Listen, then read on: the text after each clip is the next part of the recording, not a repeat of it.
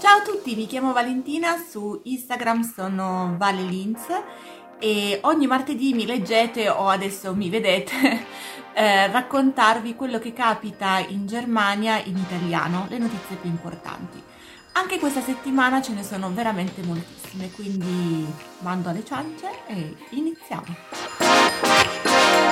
Vivere in Germania, istruzioni per l'uso. I suggerimenti, i contatti, i percorsi guidati e le esperienze raccontate dagli italiani per gli italiani.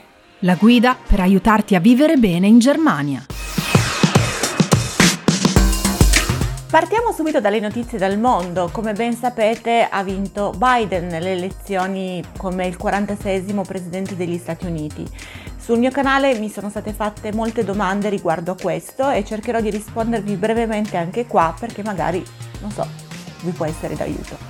Allora, la prima cosa che mi hanno chiesto in molti è come mai inizialmente la cartina era rossa, quindi stava vincendo Trump e poi dopo è diventata blu?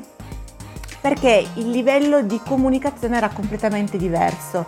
Prima Biden chiedeva di non andare a votare nelle urne ma tramite voto, così almeno non, non c'era il pericolo di contagiarsi mentre Trump chiedeva di andare direttamente nelle urne e così i voti di Trump sono arrivati prima di quelli di Biden. La seconda domanda è come mai il, ehm, la cartina della, dell'America era soprattutto rossa e sembrava che ci fossero più voti eh, in favore di, di Trump piuttosto che Biden, invece stava vincendo Biden, per il fatto che il terreno non vota. Quindi una regione, pensate, come la Basilicata, che è molto grande, ovviamente ha meno persone che votano rispetto a una che può essere la Lombardia. E questo è il mistero semplicemente del, del volume. E ultima cosa che, che, che, vorrei sottolineare è che eh, queste elezioni hanno fatto la storia perché c'è il primo vicepresidente donna, quindi e non è soltanto donna, è anche di colore, quindi è una grande conquista. Notizia fresca fresca di ieri, la, l'azienda BioNTech ha finalmente ehm, trovato il vaccino per il eh, coronavirus, per il Covid-19. Ci sono tante aziende che ci stanno provando, però questa azienda in maniera particolare eh, la prossima settimana chiederà eh, la vidimazione del vaccino, quindi l'approvazione.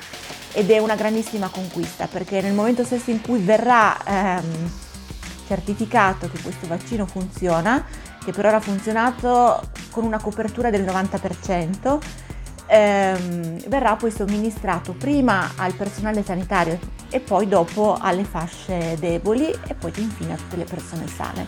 Quindi è veramente una grandissima conquista. Per ora il vaccino, vado a leggere i dati, è stato ricevuto da 43.500 persone, quindi non è uno studio fatto su due o tre persone, è uno studio fatto su tante persone. Avete già letto che la Russia e la Cina stava somministrando il vaccino proprio, però non hanno ancora dato i dati se ci sono degli effetti collaterali, mentre questo è tutto quanto scritto. Loro prevedono che mh, mm, quest'anno di fornire 50 milioni di dosi e dentro il prossimo anno invece 1,3 miliardi. Quindi è una grandissimissima notizia. Impfstoffe zugelassen werden. Dann wird natürlich noch nicht genug ähm, Impfstoff zur Verfügung sein. Vor allem möchte ich auch noch mal darauf hinweisen, niemand wird gezwungen werden, sich impfen zu lassen, sondern es ist eine freiwillige Entscheidung. Die Frage, wer wird zuerst geimpft, die wird ähm, diskutiert mit äh, der Ständigen Impfkommission, mit der Wissenschaftsakademie Leopoldina und mit der Ethikkommission. Aber ich glaube, ich kann schon so viel verraten, dass ich sage, ganz vorne dran sind natürlich Pflegekräfte, Ärzte und auch äh, Menschen, die zu einer Risikogruppe gehören. Das sind dann allerdings schon recht viele in unserem Land. Da una notizia buona passiamo a una notizia non tanto buona, ovvero che adesso tutta l'Italia è nella zona rossa quindi eh, o nella lista nera, come volete chiamarla voi. Comunque il Robert Koch Institute ha inserito anche la Calabria e di conseguenza dall'8 di novembre anche questa è considerata zona rossa. Come sempre cambiano le norme e anche questa volta sono cambiate per accedere allo Stato tedesco. Quindi se voi provenite da una zona a rischio, che ormai tutte intorno a noi sono zone a rischio, dovete per forza registrarvi o sul, online oppure mandare una mail al, um, all'ufficio sanitario di competenza della vostra regione indicando dove siete stati. E voi direte, e come faccio? Allora, qui sotto nell'articolo troverete ovviamente i link per accedere sia alla, um, alla pagina del Robert Koch Institute dove basta mettere semplicemente il, il vostro CAP e vi dirà eh, qual è la mail eh, da, um, per scrivere appunto dove siete stati.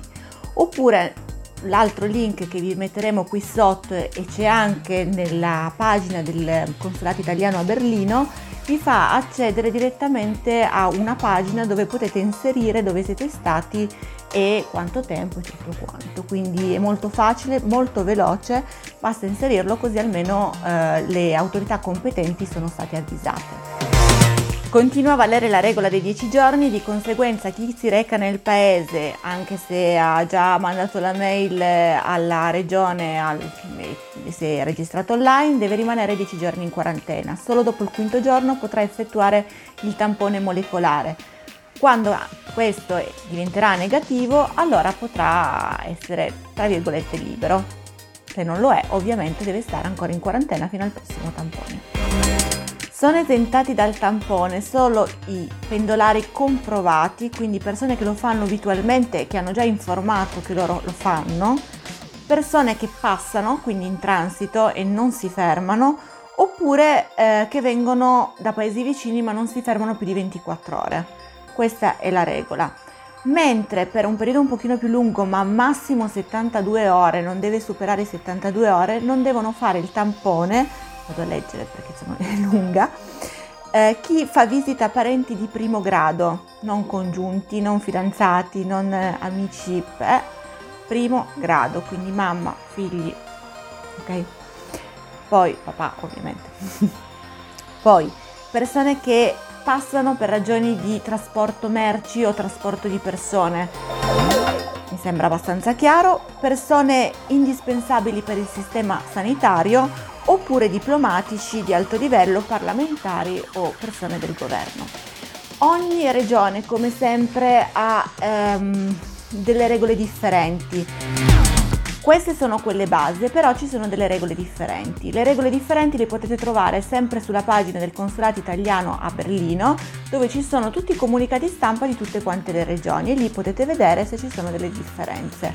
Per esempio io ho guardato quello del Baden-Württemberg, ovviamente, e ci sono tipo delle regole per gli sportivi, che in più, la certificazione per loro va bene anche in francese, oltre che in inglese e in tedesco. Passiamo ora alla città di Stoccarda. Il sindaco ha chiesto se per favore si possono evitare le sfilate dell'11 di novembre, la, la, giornata di San Martino con i bambini con le lanterne, e ha già fatto la comunicazione a tutti quanti gli asili sempre per cercare di limitare eh, i contagi. Sempre di sindaco si parla perché eh, domenica ci sono state le elezioni, che tra l'altro sono state quelle con la maggiore affluenza degli ultimi 24 anni, però non c'è stato un, eh, un candidato che ha ricevuto una maggioranza eh, da, da decidere che lui sarà il prossimo sindaco. Quindi le elezioni si rifaranno il 29 di novembre e il dottor Frank Nopper ha ricevuto il 31,8% di votazioni, che per ora è lui quello in testa alla lista. Spero di essere stata chiara anche questa volta e di aver parlato in maniera semplice. Il team di Vivi Stoccarda ed io vi auguriamo un buon inizio di settimana e a martedì prossimo. Ciao! Se pensi che questo podcast possa essere interessante, iscriviti al mio canale e condividilo con i tuoi amici.